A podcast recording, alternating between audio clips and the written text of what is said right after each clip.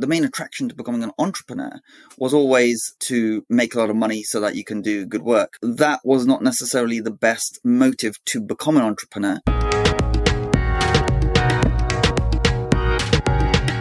Today, we're talking all about intrapreneurship versus entrepreneurship, what the difference is, what traits make you good at each one, how the skills actually combine. So, being a good entrepreneur can make you a great intrapreneur, and the skills you learn as being an intrapreneur can help you as an entrepreneur.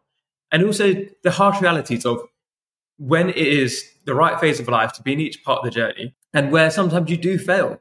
But failing doesn't mean that you close off other doors. And today with us, we have Param Singh, MBE, who's had a really vast experience in his career, where he's been both an intrapreneur and an entrepreneur of both not for profits, for businesses, for real estate, and he's worked in 11 different industries. So he's got that true breadth to really be able to give valuable advice for you in your part of your journey today. Let's get into the show. So, Param, it's so great to have you here today. And it's a really interesting topic. And I know that you've had such a varied experience in both intrapreneurship and entrepreneurship. Can you give us a quick overview of some of the different roles you've had in those different spheres? So, from an entrepreneurship perspective, um, I have been involved with three different startups. Uh, I have uh, founded uh, multiple different uh, charities. So, that's the social entrepreneur perspective. I founded a property investment company. Um, and from an intrapreneurship perspective, I've worked in 11 different careers across uh, 12 different industries. Wow. So that gives you such a breadth because I think a lot of people have this fixed mindset of they in a certain career and they find it hard to move around, whereas you've been able to have that variety, right? And you mentioned there about the different companies you started. What drove you to become an entrepreneur? What drove you to try and build your own thing, whether it's through the charities or through the, the business side? Yeah, uh, absolutely. So, uh, being a social entrepreneur has been something that's been uh, that I've been passionate about from a very young age, even after graduating. And I wanted to learn about the charity sector and about non-profits, so that when we eventually make enough money, we can do good with that money and have vehicles to to do that good work. The main attraction to becoming an entrepreneur was always um, to make a lot of money so that you can do good work. Um, that was not necessarily the best motive to become an entrepreneur. Um, but that was the that was my motivation, um, and unfortunately, it didn't necessarily result in the best results from from a from a successful company's perspective. And like when you look back on that, like tell us a bit more about your mindset at that time. Did you was like a real drive? Like I'm going to make loads of money, and then how did you think about that? Like like put us into the mind of Param when you were starting these companies. Yeah, absolutely. So you know, you, we we look in the we look in the news, and we look in the media, and we see you know like um, Mark Zuckerberg, and we see you know the big the big tech titans, and we think, well, you know, if they can do it, then why couldn't I do it? And that is a valid valid mode of thinking. But the reality is that those big businesses, those really big, um, very successful stories, are few and far between. And most people are not going to have that level of success. You're not very unlikely to become a billionaire. It's just the statistics are just, you know, we've got to look at the data when we try and, oh, when we have a perspective on things. And I didn't necessarily have that data perspective. I just had positive mindset. Unfortunately, a positive mindset doesn't always get you the results you need. It's good to have, but it doesn't necessarily provide results. I always say it's like you've got to dream big, but then be able to roll with the punches.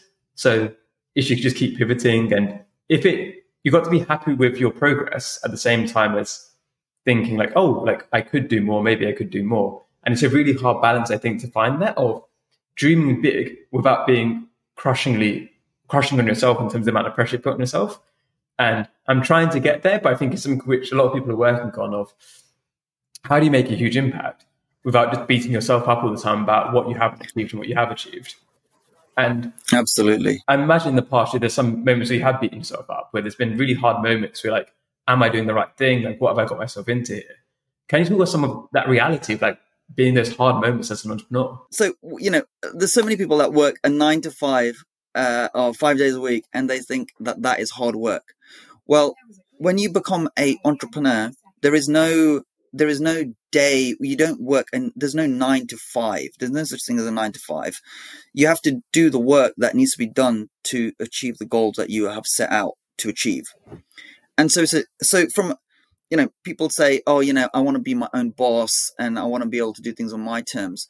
Well, it's not, you, you won't, yes, you will be your own boss, but you're not necessarily doing things on your own terms. Most people probably don't want to do 12 hours a day, seven days a week, but I know a lot of entrepreneurs that work these sorts of times. The first thing you have to keep in mind with entrepreneurship is it can be a lot of hours. Because you're creating something from scratch, nothing exists, there's no systems, there's no processes, you may not have any customers. And so building all that from scratch compared to working in a company that's been around 100 years with a million customers, you know, like such as an S&P 500 or FTSE 100 business, it's a totally different thing. The other thing is, is that you can't, you can no longer be just a professional. If you're a very good accountant, just being a good accountant doesn't make you, is not going to help you in being a good entrepreneur.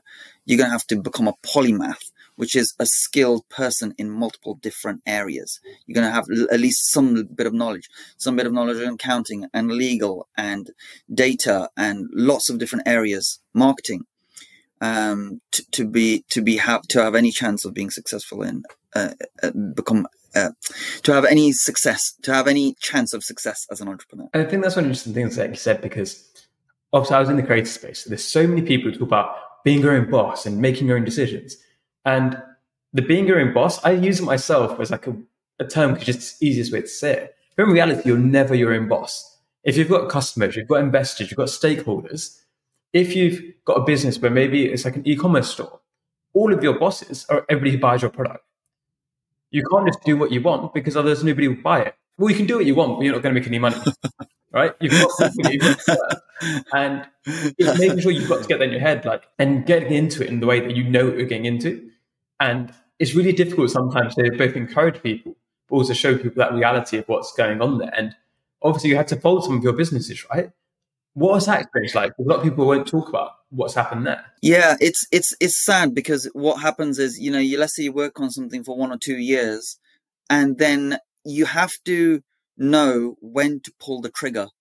Like, you, because when you pull the trigger to say, you know what, this is not going to work, you have to come to terms with, okay, well, I've made this many losses. You know, let's say if I was working for a, uh, you know, a company, I would have made this much money. So that's the lost opportunity that you have to account for. The the money that you could have earned in a normal job that you didn't earn because you were trying to, you know, make your millions in your startup business. And then you have to then bring in the account for all the costs that you've had to incur in your startup business itself. And so that can typically become, if it's over one or two years, you're looking at you're easily looking at a six figure business. So the the first it, it's it's hard emotionally because you have to come to terms with well this is the end of this journey, and the quicker you can close that journey, the better. So they say if you if you're in business, um, if you're going to fail, fail fast. And the reason why you want to fail fast is it reduces your cost of uh, opportunity because you can be doing something else that could make you money, and also it reduces the costs that you incur in you know ad spend and or what, what whatever other sort of um, items that you have to spend money on to um, generate revenue. And um, so you know I've you know so that that's been a pain so that's been um, a, a good learning experience and you know where you have to come to terms with the fact that something hasn't worked and it's time to close. And if you've got other business partners, you have to have those discussions, and those discussions can be difficult sometimes as well. Yeah, absolutely. And what you just mentioned there, I think, is really important for people to know. So, obviously, the last year I focused on the not for profit for BAE HQ. That means that if I just decided, if I didn't do the stuff I do for fun, essentially, so the podcast, those kind of stuff, if I just focused on how I could make as much money as possible, I'm down a couple hundred K probably from this year because of what I could be earning just by becoming like very focused on money. And I'm in a very privileged position where I can choose to like spend that time and put money into a new business and grow it. And now it's hopefully paying off. But in the short term, if you just want to make money, often it can be better to just have a job and get the salary in. Being an entrepreneur is a very long term view all the time. that is that is absolutely 100% the case and um, the number of people I've, I've you know that I've, I've spoken to who are you know making you know so there's 5.5 million there's 5.5 million SMEs in the UK and SME in the UK can be businesses up to 250 people. But the average the the average uh, profit that an SME makes in the UK is 12,000 pounds. And 90% of startups fail. So you're looking at a very so even if your business doesn't fail, it's probably going to be making on average twelve thousand pound profit a year, and you would be better off getting a uh, a salary. A, almost any job would pay you like double that at least. Like most graduate sal- salaries would pay you double that, and so it, you could do something as a side hustle, but then you need to appreciate that it's a side hustle and it's not uh, something that's going to pay your mortgage and your bills. Yeah, and like I can even openly so you can go to companies house and you can see so my business last year made a loss because I stopped making money because after my dad passed, then a lot of the revenue generating work I stopped by saving my costs, and it's something which like I don't think I've admitted that before, but I feel I think I have, but it's just something to be very watchful of because I'm I was able to make money while working a day job and make savings. So it's always thinking about like what's your unique circumstances, well, which we'll get on to later about whether or not it's the right moment for you. But let's talk about intrapreneurship now, right? So we talk about entrepreneurship and the struggles there. What does being an intrapreneur mean to you? being a being an intrapreneur is you know is, is is a fantastic opportunity to really like multi skill yourself and if you were an entrepreneur and you failed such as myself uh, in in many different um, digital uh, with the with the with the various different startup companies uh, I've set up you can go back there's always an option to go back into the corporate world and, and be an intrapreneur. And you know use those multi, multi multiple skills that you've gained now to look at a, a, job that you're working in and see well you know i could do uh, in this new job if i did my work this way you know i could save time or i could totally uh, remove a process. So you're always looking for improvement. Well, how can you improve something? How can you make something better? How can you make it more efficient? And now with uh, ai uh, the, the the game is now well, those people that can use AI to rapidly increase their uh, productivity versus those humans that uh, are just haven't gained that ability to uh, that knowledge or those skill sets to use AI to augment their own skills and um, increase their productivity. And like, how does it being an intrapreneur work in practice for you? Like, what have you done using the entrepreneurial mindset? So you've learned all these skills from being an entrepreneur. Like, what's some of the ones where you've then gone into a company and been able to make a real massive difference to them because that's a huge value you can pay them, right? Absolutely, absolutely. So I remember working in a rail business, and I it within the first few weeks I had um, done my first trip to Poland, and I had used Uber for the first time, and I was like, "This is amazing!" Now there's no it solved the problem of going, you know, going to a place uh, where you can't necessarily speak the language and you can't get ripped off anymore on cab fares because every everything is listed out in the app, like uh, you know the journey and the cost you're going to pay. And this was brilliant. So I saw that. I saw that. I thought, what a wonderful idea. I went back to the rail business, and the rail business have um, they had a fatality. Um, so someone on the rail on the rail uh, network was on on the tracks, and they had a fatality. And I was like, I was like, how is it possible that in the modern world, uh, in the time that we're living in, that someone can be on a track and not know that the train is coming, uh, and and then have and basically lose their life. And yet, I can go to a foreign country where I can't speak the language, and I can and I can see and know exactly how long a car, where a car is, and when I'm in the car, like where it's traveling to and where it gets to. And so I propose well, you know, if an Uber app can do this, we, I'm sure we can give all engineers that are working on rail track on, on rail an app that they can use so they can see trains that are coming. And within five, within 10 minutes, the app is notifying those individuals to get away from the rail tracks entirely until the train has gone past. And people love the idea. Now, I, I wasn't, I didn't stay around to develop the app and develop that idea.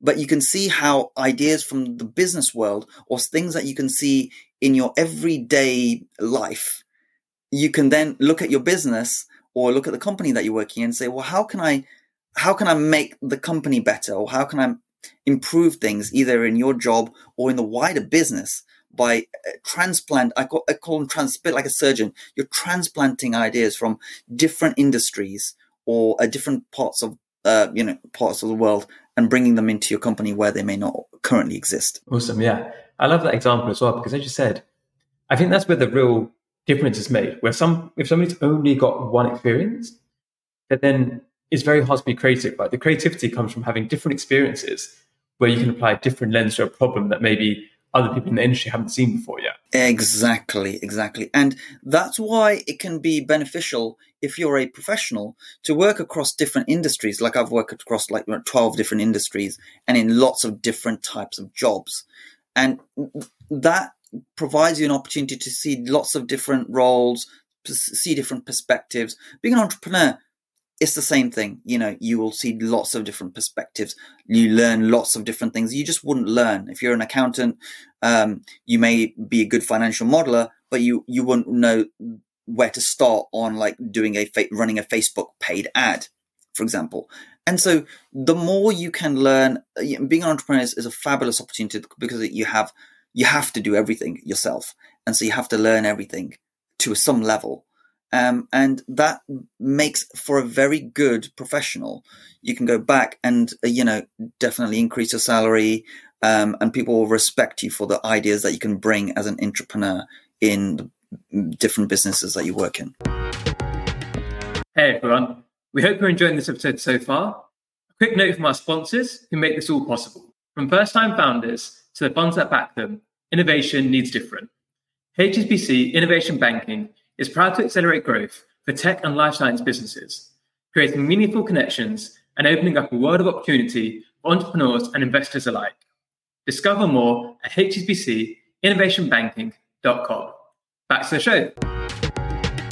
And looking at that as well, so you've have made different transitions throughout your career.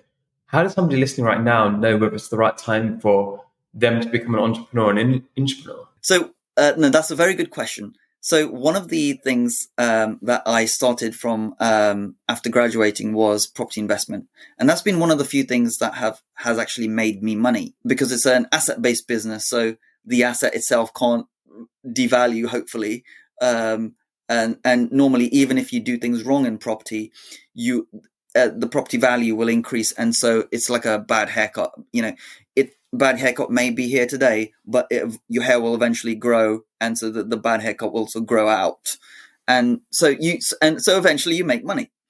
Um, now, in my case, my property portfolio had come to a point where it where my expenses were equaling my income, so I could leave my job, and although my income would would would go down, I would still have a base amount of income that I that I have from my property portfolio that could then, you know, pay for my essential things and give me the time to, you know, that I need to invest in myself to learn the skills and in the in the business to build a business. So everyone has a different risk profile. If you are married and you've got children and you've got a mortgage, you need to be on the lower end of risk. You know, you need to make sure that you're you have enough money and, and probably enough savings to be able to take you through the, the business journey that you're looking to take go through. If you're a graduate, you can have a much higher risk profile. You haven't got expenses, you haven't got people to look after, you haven't got dependents, and so you can be more aggressive either in your investing career or in your in the risks you take uh, in terms of starting up businesses. Um, so you have to take that, keep that in mind when you are uh, building a business or uh, becoming an investor. Absolutely, yeah. So as we've said, you've worked in 11 different roles at 12 different industries and you've had multiple different startups. What are you working on now? What are your current projects? So yeah, so as a um, uh, as a social entrepreneur, um, something that we did this year was uh, we set up the Women in Technology and Business Parliamentary Series. Um, that was done as an experiment because you never know what interest you'll have, whether it's a business or whether it's a social project you don't know what how how something is going to be until you put something out there and you see the traction. And we were overwhelmed with the amount of response we had. You know, we were filling up the seats like twice uh, twice as many RSVPs as we could accommodate, three times as many RSVPs as we could accommodate. And we thought, okay, this is fantastic. We did our first event. We thought this is fantastic. Let's create this as a series. And so next year we are looking to continue that series where we're giving a platform to women. Uh, women have done remarkable work uh, in business and technology, either in the startup, either in the startup space or in big businesses. So either of those are valid, you know, valid routes to um, showcase and you know gain um, gain um, experience and skills. And so we're looking to continue that uh, next year after the success we've had. Awesome. And do you think your own experience with entrepreneurship, for example, has made you more effective even in that aspect as well, right? Organizing this event because you've done what you've done. How has that helped you? I think people often like forget like how everything links together, right? Yeah, yeah, absolutely. You know, when you are um, doing lots of different types of when you're doing lots of different types of work, you can pretty much do anything anything you want to put your hand to, you can do it. And um, this sort of, and you know, this parliamentary series, uh, because I've worked in Parliament before, the the the, the political contacts are there.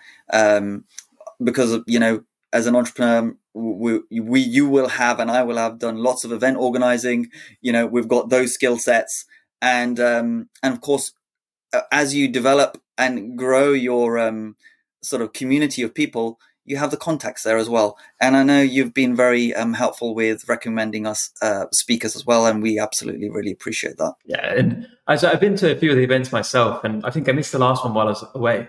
But every time it's a great event, great speakers. You obviously do an incredible job there, and I think that's probably where I first met you guys. And it's, it's also the incredible collaboration right with City Sikhs and City Hindus and absolutely, yeah, it's it's um, yeah, it's, it's, a good opportunity for us to work together as communities to show um, uh, not just uh, the platform for women in technology, but also um, the more subtle things like you know communities working together and you know for for the betterment of society. One of the other things that I've worked out go myself right is that it's really important having this idea that everybody can learn from women. It's not about only women can learn from women. Women are great models for us all. And it's one of the things we do on the podcast too, because I really believe that very strongly is that sometimes women aren't put into that situation where they're shown as leaders. And you're doing an incredible job of that. And the people you get on and the panelists you have, amazing stories. We're going to need to move on to quick fire questions now, though. So, first one is Who are three British Asians you'd love to spotlight who you think are doing incredible work and people should be paying attention to? Yeah, no, uh, so that is a really good question. So, look, first and foremost, the number one Asian that comes to mind is you. You have done great work bringing so many different people, giving, creating this wonderful platform uh, of sharing knowledge and wisdom and shining a light on people that probably otherwise would not have a light shone on them. So, m- massive thanks to you.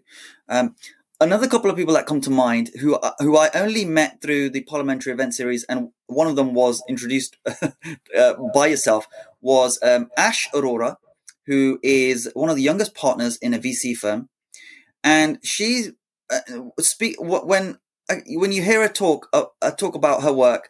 It's fantastic, and I, I remember her mentioning that she specifically looks for passion in entrepreneurs, and I and I realized that's where I was going wrong because I was focusing on money and when she, and when they invest, when their firm invests in, in founders, they look for passion. And I didn't, and I realized I didn't have the passion. I was just trying to do another job that I'd created myself, trying to make money. And so that's the second founder, Ash Arora, uh, amazing person. Third person uh, was a young graduate uh, from uh, Imperial College who was a science major and she set up a company called Clear. Her name is um, Ahana Banerjee, and she has a business uh, in her early 20s that's already worth $15 million. And I think, you know, it's fantastic to see so many, uh, you know, people coming through the ranks who are getting, uh, you know, the right advice. They have like good role models um, through platforms like yourself and who are doing really successful business and uh, creating um, a legacy for our future generations. So, thanks so much for the shout out for me there. So, I really appreciate it. I think we've got a long way to go before I think there's a lot more work to be done. But Ahana and Ash are amazing. So, Ahana's been on the podcast before. Like you said, incredible what she's been able to achieve at such a young age. And I think I'm interviewing Ash yeah. next week, actually. So, Ash again. Really amazing. She's a lovely person yeah. as well. So I've been to dinner with like a group dinners with her a few times, and as said, she's got such infectious energy as well, and like really knows her stuff. So really big fan of her as well. Yeah, absolutely. And and one other thing about Ash though I should mention is that she is so humble. She is such a humble person, and you just think, wow, you know, all these entrepreneurs that say, um, I can't work for someone because, uh, you know, uh, because my ego is effective, because my ego is too big. Well, well, well, unfortunate news for you is that even when you are an owner, business owner, you're going to have to get over your ego. You need to become a better person if you want to be a successful entrepreneur. Uh, yeah, and you need to be humble because you're gonna have to learn a lot of things. You know, you really uh, we only know like a tiny, tiny fraction of what we need to know to be successful. We're gonna have to do a lot of learning, and that requires a lot of humility. Absolutely. So, if people want to learn more from you and connect with you, see what you're up to, learn maybe about the women in tech events as well. Where should they go to? Absolutely. Um, look, you can connect with me on LinkedIn. That's the best channel and um, we are going to rerun our next uh, sort of round two of the uh, Parliamentary Women in Business and Technology, which of course is open to both men and women. Um, uh, next year um, for uh, International Women's Day will be our first event. Awesome. So. Is there anything now that the audience listening today could be able to help you with? Yes, absolutely. So we are always looking for speakers uh, for uh, either our parliamentary uh, Women in Tech and Business series or other events that we may have in the future in Parliament. So if you feel like you have a, a story that is worth sharing, please reach out to us, and um, you know we'll uh, inc- you know we'll try and we'll try and do our best to include you in some events in future. Perfect. So thank you so much for coming on today. Really enjoyed this. Have you got any final words to the audience? So absolutely, uh, you know, life is short. Follow your passion, follow your dreams, and put a plan together, ground it in reality, and make it happen.